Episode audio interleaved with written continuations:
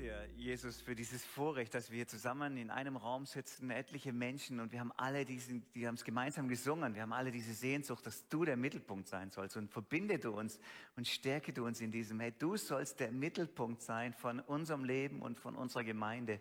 Richte unseren Blick total auf, aus dich, auf, auf dich hinaus.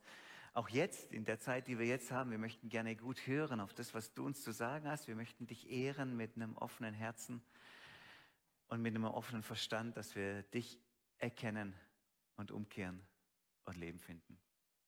Amen. Wunderschönen Sonntag. Guten Morgen. Ich hoffe, euch geht's gut.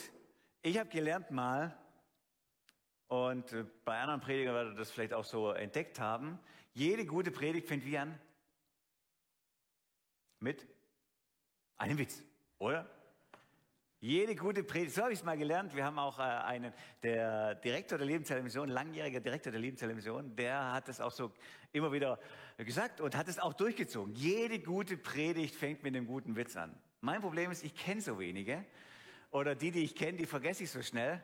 Deswegen brauche ich heute mal eure Hilfe. Habt ihr, habt ihr einen guten Witz? Hilft mir jemand beim Predigen, also beim Predigeinstieg zumindest. Mit einem guten Witz. Echt mal, ey, ich mein's ernst. Ich brauche einen Witz von euch heute. Ich habe ich hab ein Mikro da. Lieblingswitz von irgendjemand. Lea, du stehst, stehst heute so ein bisschen im Mittelpunkt. Hast, hast, du, hast du einen Witz für uns? Nein? Oh, dann erzählt mal ihr heute, ich habe den ganzen Tag Zeit, einfach einen Witz nach dem anderen, oder? Das, Lea, wenn ich sie nächstes Mal frage, einen guten Witz auf Lager. Hat jemand einen Witz? Du hast einen Witz? Hey, sehr gut. Super. Kannst aufstehen? Die Mutter ruft mittags um zwölf ihre Kinder. Ähm, Essen ist fertig, komm zum Nörgeln. Der war nicht schlecht. Sehr gut, vielen Dank. Noch einen vielleicht, noch einen zweiten? Jetzt, wo einer Mut hatte, vielleicht noch? Lukas, du guckst so streng, du, dir wird ein Witz gut tun vielleicht? Nein. Kein Witz mehr? Ja, zwei habe ich schon gerechnet, aber äh, komm, dann erzähle ich noch einen.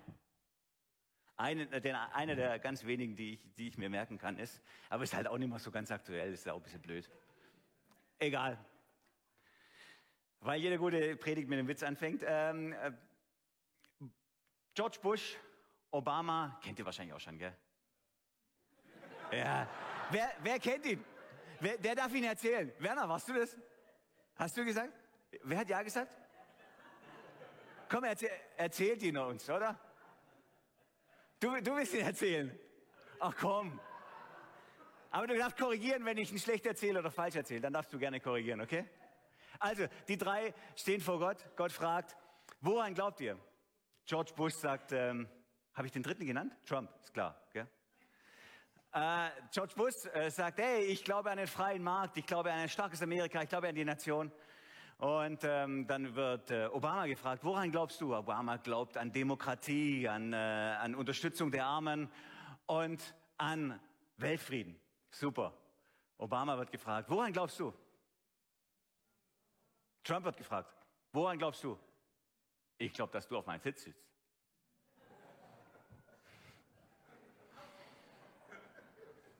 War nicht so gut wie davor. Was? Habt ihr es nicht gehört oder habt das, habt das, der andere war auch gut, ja, okay. Jede gute Predigt fällt mir einen Witz, dann habe ich gehört, was braucht ein guter Witz?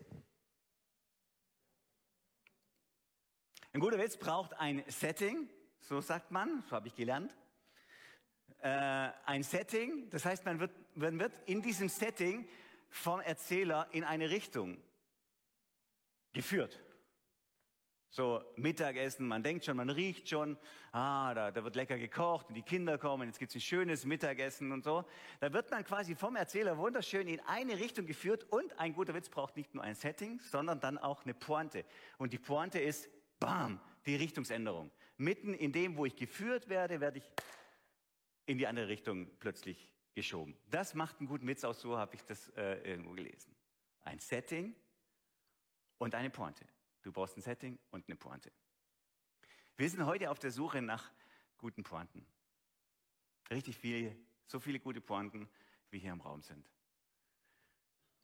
Denn wir sind ja in der Predigtserie zum, ähm, Stefan hat schon eingeführt, zum Thema anders leben. Wir möchten gerne anders leben. Wir sind berufen, anders zu leben, anders als, als es der Normalfall ist in dieser Welt. Das ist unsere große Berufung. Und für diese Andersartigkeit, für dieses Anderssein möchten wir uns in dieser Predigtserie immer wieder erinnern. Was macht uns denn anders? Und wir möchten uns nicht nur daran erinnern, sondern wir möchten uns auch gegenseitig anstupsen und wir möchten uns trainieren in unserer Andersartigkeit, weil wir glauben, dass wir genauso ein kostbares Segen sind, ein Geschenk für unsere Umgebung. Und deswegen heute das Thema Dienen. Was ist die Pointe deines Lebens?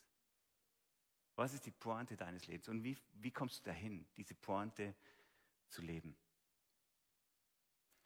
Wir waren ja ähm, jetzt die Tage als Pastoren unterwegs und haben das übers nächste Jahr nachgedacht. Wir hatten so eine Klausur als Pastoren, Pastorenteam-Klausur auf dem Schönblick und ähm, waren da richtig tief in unseren Gedanken drin und haben, glaube ich, auch gute Gedanken gehabt und waren inspiriert und waren, der Kopf hat geraucht und wow, und ja, genau, in diese Richtung könnte es gehen und wow, waren voll drin, bis irgendwann mal so kam eine Unterbrechung ganz sanft noch und sachte.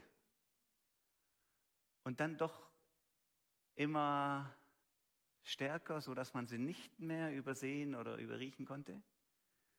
Es wurde immer stärker, immer penetranter, unaufhaltsam hat es unter, unterbrochen. Der erste, so. Der erste kriegt schon Schuldgefühle. War es ich? Oder wer war es? Ein anderer. Wo es immer mehr wurde und, und, und jeder hat schon gemerkt und so. Guckt mal den anderen an. Du hast es. Ich, ich glaube, du warst. Und dann fängt es an, sich gegenseitig zu beschuldigen. Es wird immer mehr, immer mehr, außer die Frauen, die wurden dann nicht beschuldigt und ganz außen vor gelassen, weil das kann gar nicht vorkommen. Das machen nur Männer. Auf jeden Fall, es wird immer penetranter und immer heftiger und immer, immer raumgreifender und so, dass wir irgendwann nicht mehr weiterarbeiten konnten. Wir sind raus vor der Tür, haben gesagt, hey, jetzt stehen wir da vor der Tür und machen da weiter, kommt nicht, kommt eine, eine Hausangestellte vorbei, wer sieht uns, wie, warum steht ihr da? Ja, boah, ganz schwierig da in dem Raum. Und, ey, dann erzählt sie uns von dem, dass vielleicht, vielleicht eine, eine Umweltanlage unter diesem Raum ist, äh, die jetzt gerade arbeitet und, und kräftig bei der Arbeit ist. Ich erzähle euch mal von einem großen Comedian. Mike, Michael Jr. heißt er. Kennt jemand Michael Jr.? Michael Jr. ist ein Comedian in Amerika und er hat es auch mehr, er hat es auch beigebracht mit diesem Setting und dem ähm, und der Pointe und so und wie ein guter Witz funktioniert. Und der hat sein Leben lang Leute zum Lachen gebracht. Und das war seine Leidenschaft. Ich möchte gerne Leute zum Lachen bringen. Und plötzlich erlebt er einen, ein, ein, eine totale Wende seines Lebens, sagt er, als er in seiner Haltung plötzlich eine andere Haltung eingenommen hat. Vorher war seine ganze Haltung die, ich möchte gerne, dass mir die Leute Lacher geben, denn davon lebe ich. Ich möchte, dass sie mich beschenken mit ihrem Lachen. Ich brauche, ich muss mir Lacher holen. Ich brauche Lacher. Ich muss mir Lacher nehmen. Und dann hat er eine entscheidende Wende seines Lebens gehabt, dass er gesagt hat, und das hat, gesagt, das hat sein ganzes Leben verändert, dass er gesagt hat, ich möchte mir nicht Lacher holen, sondern ich möchte Gelegenheit geben, dass andere lachen können. Fast das Gleiche, aber es ist total anders für ihn gewesen. Nicht ich hole mir Lacher, sondern ich gebe Gelegenheit zum Lachen. Ich möchte also wegkommen vom Nehmen hin zum Geben. Und das hat sein Leben total verändert, so erzählt er, dass er nämlich als zum ersten Mal, wo er diese Haltung hatte, und dann kam er von so einer Show raus, indem er immer jeden Abend seine Shows gemacht hat, und dann kam er raus aus diesem Gebäude und hat einen Obdachlosen gesehen. Und er sagt, der Obdachlose, der saß da schon Jahre. Ich habe den zum ersten Mal gesehen. Ich habe den vorher nie gesehen. Ich habe den überhaupt nicht wahrgenommen. Jetzt mit dieser anderen Haltung schaffe, kann ich Gelegenheiten schaffen, dass andere lachen können. Hat er plötzlich den Obdachlosen wahrgenommen, es hat ihn verändert, auch seinen ganzen Dienst als Komiker hat er verändert, denn er trägt jetzt seitdem schwerpunktmäßig in Gefängnissen, in Obdachlosenheimen und in Kinderheimen auf. Er will er will seine Begabung nutzen dazu, dass andere, die nichts oder wenig zu lachen haben, dass sie Gelegenheit bekommen zu lachen. Und so ist er da unterwegs in Gefängnissen und in Kinderheimen und, und, und, und hat diese, diese Haltung bekommen. Er erzählt von einem, sein, einem der besondersten Tage seines Lebens, wo er in einem Kinderheim ist, wo alle Kinder, die da sind, sind missbraucht worden, die meisten von ihren Eltern. Und ein Kind von diesen missbrauchten Kindern, das trägt einen Spider-Man-Anzug mit einer Spider-Man-Maske, total verkleidet und die Betreuer sagen, das hat er immer an. Das hat er immer an. Weil er sich darin verstecken kann vor seiner Mutter, die ihm über Jahre immer die Zehennägel rausgerissen hat. Die drogensüchtige Mutter. Er hat also immer dieses Spider-Man-Kostüm an mit der Spider-Man-Maske, das er nicht abnimmt. Und dieser Junge, der sitzt vorne in der ersten Reihe. Und Michael Jr. fängt seine Show an für diese Kinder und versucht sie zum Lachen zu bringen und da passiert erstmal gar nichts. 10, 20, 30 Minuten, ganz wenig Lachen da, ganz wenig Energie, ganz wenig, was zurückkommt. Und er sagt, ich wäre schon längst weg. In dieser anderen Haltung, ich möchte mir Lacher holen, dann wäre dieser Abend schon längst davor vorbei. Ich wäre wie ein geprügelter Hund nach Hause gegangen und würde, meine, würde mich in Selbstmitleid suchen und der Abend wäre vorbei gewesen. Wenn ich nicht diese neue Haltung mir eintrainiert hätte, sagen, ich möchte mir nicht Lacher abholen, sondern ich möchte Gelegenheiten schaffen, dass Leute, die sonst nichts zu lachen haben, lachen. Und so macht er an diesem Abend weiter und kämpft sich in diesen Abend hinein und versucht Gelegenheiten zu bieten, dass diese Kinder, diese missbrauchten Kinder lachen können. Und nach einer halben Stunde ungefähr, sagt er, steht plötzlich Spider-Man auf und nimmt zum ersten Mal seine Maske runter und sagt, ich bin Ronan. Michael Jr. hat fast Tränen in den Augen und der, der Ronan kommt nach vorne und erzählt zehn Minuten von, vor zehn Minuten erzählt er von seinem Leben auf der Bühne. Und erzählt und reden miteinander. Mike Junior sagt, früher wäre das gar nicht gegangen. Ich will ja meine Show durchziehen. Ich bin hier zum, zum Lacher abholen. Jetzt, jetzt stiehlt er mir die Show. In dieser neuen Grundhaltung wurde es für ihn zum Abend seines Lebens, wo Ronan seine Maske abgezogen hat und seine Geschichte erzählt hat. Das wäre nur gegangen, es ist nur gegangen, sagt er, weil ich in diese andere Haltung reingekommen bin. Nicht nehmen, sondern geben. Eine gute Pointe, sagt er, hat ein Setting und äh, einen guten Witz hat ein Setting und eine Pointe. Eine überraschende Richtungsänderung. Und so ist für sein Leben, sagt er, und so ist für dein Leben. Dein Setting, das, was du hast, sind all das, die, die Gaben, das Umfeld, die Fähigkeiten. Das ist alles, was du mitgegeben hast. Das ist die, die, die Grundbedingung deines Lebens.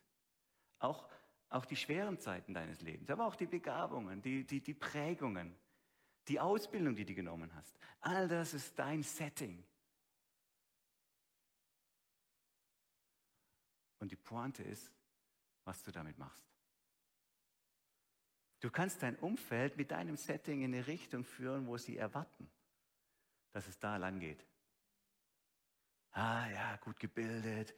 Ah ja, gut verdienen, tolles Haus. Das geht so weiter. Was ist die Pointe deines Lebens? Was ist die Pointe deines Lebens? David, äh Daniel, Entschuldigung, Daniel, der steht so ein bisschen auch im Hintergrund von dieser Predigtserie. Der Prophet aus dem Alten Testament.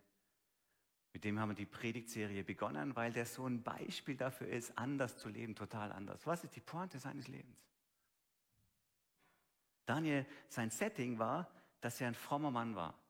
Sein Setting war, dass er begabt war, clever war, klug war, intelligent war. Sein Setting war, dass er eine wahnsinnig gute Ausbildung bekommen hat. Sein Setting war, dass er, dass er, dass er alles, dass ihm vieles ermöglicht wurde.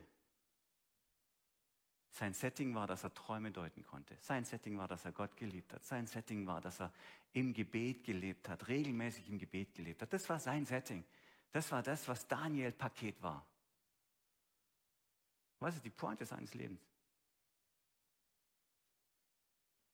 Die Pointe seines Lebens ist, dass er dieses Setting benutzt hat, um einer fremden Kultur, einem fremden Gott hingebungsvoll und mit Liebe zu dienen. Da sind die nicht mehr aus dem Staunen rausgekommen. Nebukadnezar, Darius, all die, die, die, die, haben nicht mehr, die sind nicht mehr aus dem Staunen rausgekommen. Was ist das für ein Mensch, der Daniel? Wir wissen, er ist intelligent. Wir wissen, wir haben ihn gut gebildet. Wir wissen, wir wissen, er liebt, er, er liebt diesen Gott Israels. Wir wissen, er lässt sich davon nicht abbringen. Aber die Pointe ist, dass er uns zugewandt ist und uns dient, diesen, diesen feindlichen Königen, die sich selber als, als Götter erklärt haben, wie Nebukadnezar, die bringt Daniel mit dieser seine Pointe des Lebens dazu, dass Nebukadnezar diesen Gott als einzig wahren Gott bekennt. Und sagt, er ist der einzig wahre Gott im Universum. Sagt Nebukadnezar. Aufgrund der Pointe des Lebens von Daniel. Genauso Darius. Der zittert und bibbert. Hoffentlich, hoffentlich überlebt er das. Daniel, bitte überlebt es. Überlebe die, diese Sache mit den Löwen, in der Löwengrube. Er, hat, er tut kein Auge zu, weil er weiß, ich möchte den Daniel erhalten. Und dann ist er, wird er lebendig aus der Löwengrube rausgerufen. Und wie reagiert Daniel? Daniel sagt, lang lebe der König, ewiglich lebe der König. Er, kommt dem Darius, diesem gottfeindlichen König, mit Ehrerbietung entgegen. Das ist die Pointe seines Lebens. Wir sind aufgerufen, solche Pointen zu setzen mit unserem ganzen Leben und so einen Unterschied zu machen. Wir könnten jetzt ganz viele Stories durchgehen. Gucken wir uns die ersten Christen kurz noch an. Wie haben die ersten Christen gelebt? Die hatten auch ein Setting, die, die, äh, ihr Setting war, dass sie Jesus Nachfolger waren. Ihr Setting war, dass sie, dass, dass sie voller Freude waren, dass Jesus auch verstanden ist. Ihr Setting war, dass sie miteinander unterwegs waren. Und sie haben eine Pointe gesetzt. Sie haben alles miteinander geteilt. Sie haben dafür gesorgt, dass keiner arm wird unter ihnen. Dass die Armen, keiner, keiner wird irgendwie übersehen. Für jeden ist gesorgt und deswegen haben alle ihren Besitz in einen Topf geworfen, damit alle versorgt sind. Und so kamen sie täglich zueinander und und diese Pointe, was hat die dazu geführt? Die hat dazu geführt, dass in der Bibel steht, und Gott fügte hinzu täglich derer, die gerettet wurden. Was für eine krasse Pointe zu sagen, ich lebe nicht für mich. Wir leben nicht für uns. Wir haben ein größeres Ziel. Was für eine Kehrtwende, was für eine überraschende Kehrtwende, was so ganz und gar anders ist zu allem, was wir kennen, was ich von meinem Leben kenne, was in dieser Welt normal geworden ist. Was für eine krasse Pointe, die die setzen. Und die allergewaltigste Pointe ist natürlich, dass, das, dass der ewige Gott selber, der die Welt erschaffen hat, wie es im Neuen Testament heißt, der an der rechten Seite Gottes sitzt, der in der Fülle lebt, dem es an nichts mangelt, dass der sagt, ich verlasse das alles und komme auf diese Erde, nicht um zu herrschen, wie es in Matthäus heißt, sondern ich komme, um zu dienen. Ich komme, um zu dienen und mein Leben zu geben für dich. Was für eine krasse Kehrtwende. Das Setting von Jesus Christus war, dass er alles, die Fülle hatte. Gott selber war in Ewigkeit. Und das alles nicht festgehalten hat, das ist die Pointe seines Lebens, nicht festgehalten hat. Er kommt, um zu dienen und sein Leben zu geben. Und genau so wird diese Erde neu. Und genau darin nimmt er uns jetzt mit hinein. Sagt, ich, ich möchte es euch beispielhaft zeigen, sagt er. Und immer wieder zeigt er das und dann ganz, ganz auffällig, ganz besonders eben bei der Fußwaschung, wo er, und Petrus kann es fast nicht ab, ah, das ist falsch, das ist total falsch, wo er auf die Knie geht und den Jüngern die Füße wäscht. Und er zeigt, das ist meine Identität hier. Ich bin euer Diener. Ich bin Diener. Ich bin gekommen, ein Diener zu sein. Ich bin gekommen, Diener zu sein. Der Weltenherrscher, das A und das O. Der Erste und der Letzte ist gekommen, ein Diener zu sein. Und deswegen gehe ich auf die Knie und wasche euch die Füße. Und nachdem er das gemacht hat, setzt er sich und sagt, ich habe euch ein Beispiel gegeben. Ich habe euch ein Beispiel gegeben, dass ihr genau so handelt. Das könnte die Pointe deines Lebens sein. Dass du unfassbar beschenkt bist und unfassbar in dein, viel in deinem Leben drin liegt. Begabungen, Erfahrungen, Prägungen, Fähigkeiten. Und die Pointe deines Lebens ist eine überraschende Kehrtwende, eine überraschende Richtungsänderung. Änderung. So schreibt auch der Apostel Petrus, dass das unsere, der Kern unserer Identität eigentlich ist. Genau so zu leben. Im äh, ersten Petrusbrief, Kapitel 2, da sagt er, aber ihr seid anders. So haben wir die Predigtserie auch Ihr seid anders. Und wir möchten uns an diese Andersartigkeit erinnern und immer wieder erinnern. Und Petrus sagt es, ihr seid anders. Erinnert euch daran, dass ihr anders seid. Denn, warum? Denn ihr seid ein auserwähltes Volk. Gott hat euch gewählt. Ihr seid eine königliche Priesterschaft. Gottes heiliges Volk, sein persönliches Eigentum. Das bist du. So seid ihr ein lebendiges Beispiel für die Güte Gottes, denn er hat euch aus der Finsternis in sein wunderbares Licht gerufen. Und deswegen achtet jetzt sorgfältig darauf, ihr als königliche Priesterschaft, als heiliges Volk, als Auserwählte, die ihr die Güte Gottes erlebt habt am eigenen Leben. Jetzt achtet doch bitte sorgfältig darauf, wie ihr unter euren ungläubigen Mitmenschen lebt, nämlich anders. Selbst wenn sie euch eines Unrechts anklagen, wird sie euer einwandfreies Verhalten beeindrucken und sie werden an Gott glauben und ihm die Ehre geben, wenn er kommt, um die Welt zu richten. Also das ist es, was Petrus an Perspektive hat. Ihr seid die Beschenkten, ihr seid die Auserwählten, ihr seid die königliche Priesterschaft. Gott hat euch genommen. Das ist euer Setting. Und wegen diesem Setting kann es sein, dass euch Unrecht geschieht, dass ihr zu Unrecht angeklagt werdet, dass ihr verfolgt werdet. Und jetzt setzt die Pointe an der richtigen Stelle, dass ihr eine überraschende Richtungswendung für, für all die, die da beobachten, erleben. Das sind nämlich die, die euch verfolgen, die, die euch übel tun, dass sie überrascht werden über euren Lebenswandel, der tadellos ist, der liebend ist, der segnend ist. Und sie werden es entdecken und sagen, wow, so eine Pointe, die wird sie zu Jesus führen, heißt sie in dem Text. Dafür sind wir da, dass wir diese Pointen setzen in unserem Leben. Und zwar, weil Paul, Jesus sagt es so, ey, als er die zwölf, die zwölf Jünger aussendet in Matthäus 10, hat sie berufen und dann sendet er sie aus und, und er sagt, ey, umsonst habt ihr es bekommen, ich habe euch alles gegeben umsonst. Ich will keine Rückzahlung von euch. Ich will nicht, dass ihr mir irgendwas zurückgebt für meine Liebe, die ich investiere. Auch nicht für, für, für meinen mein Tod, den ich für euch, in, ich gebe für euch einen Tod und ich gebe das alles umsonst. Und ihr lebt davon. Und jetzt umsonst habt ihr es empfangen, umsonst sollt ihr es geben. Was für eine Pointe in unserem Leben, wenn wir umsonst dienen, umsonst geben lernen ohne was zurückzuerwarten. Wo wir das, was uns gegeben ist, in unser Leben hinein, mit dieser überraschenden Richtungsänderung einfach freigeben, damit andere davon profitieren. Was für eine Pointe.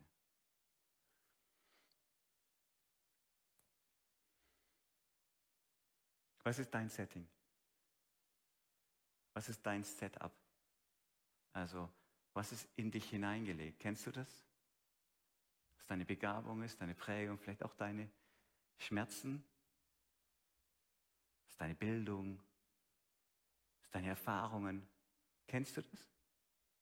Die, die meisten werden davon eine Ahnung haben, oder?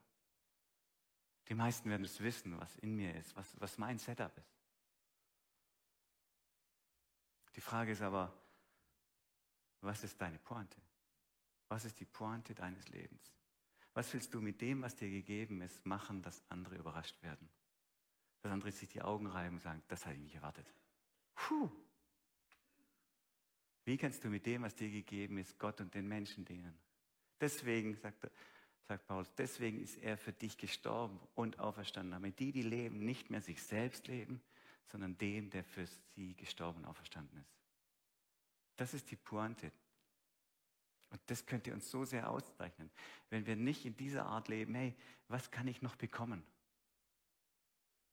Wer nur vom Setting kennt, wer nur das eigene Setting kennt, das ist meine Situation, das ist meine Begabung, das sind meine Verletzungen, das ist mein, meine, wer, wer nur einen Fokus hat aufs eigene Setting, der hat gar keine andere Wahl, als das Setting, sein Setup zu erweitern. Oh, ich bräuchte noch, mehr Ausbildung.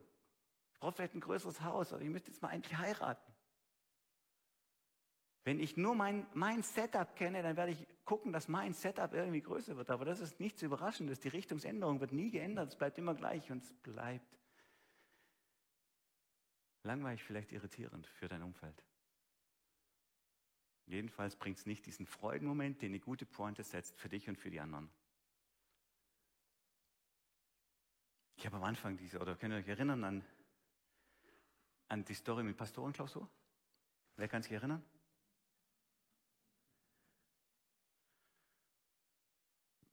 Was sollte das?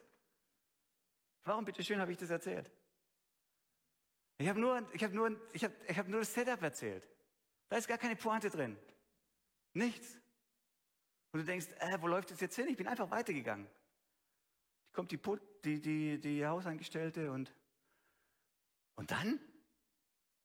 Das ist, kein, das ist kein, keine Pointe, nichts. Das kann einen nur irritiert oder gelangweilt zurücklassen, sowas. Wenn nicht die Pointe kommt.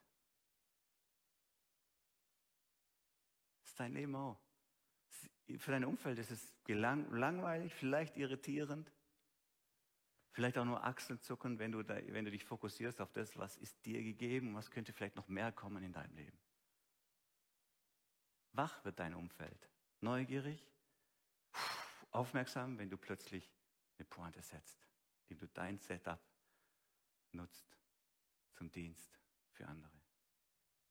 Und genau deswegen sind wir auf dieser Welt. Paul Deitenbeck hat es wunderschön in Worte gefasst, dass er gesagt hat, deswegen sind wir auf dieser Welt, dass es anderen um uns herum leichter fällt, zu lieben, zu leben, zu glauben, zu leiden, zu sterben. Deswegen sind wir auf dieser Welt. Das ist der Sinn unseres Lebens. Ich möchte beten.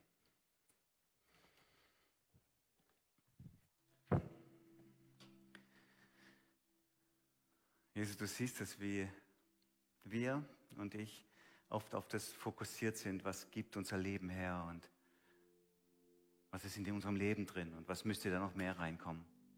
Was müsste anders sein?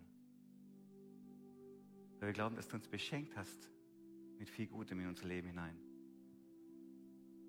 Und wir glauben, dass du derjenige bist, der dient und es liebt zu dienen. Das ist deine Identität. Und jetzt rufst du uns in deine Nachfolge hinein und rufst du uns diesen Weg mitzugehen und so mit dem, was du uns gegeben hast, echte, wertvolle Pointen zu setzen, wo andere aufmerksam werden, überrascht aufblicken und dich dadurch kennenlernen. Das ist unser großer Wunsch, dass durch uns und durch uns als Gemeinde noch viele dazukommen, noch viele dich kennenlernen. Und dazu geben wir uns dir hin. Das ist die Sehnsucht unseres Lebens, dass wir Wegweiser sein können hin auf dich als Gemeinde und als Einzelpersonen, dass wir andere neugierig machen auf dich hin. Und dazu befähige du uns und richte du uns immer mehr auf dich aus hin. Wir möchten gerne sehen, wie du unter uns handelst.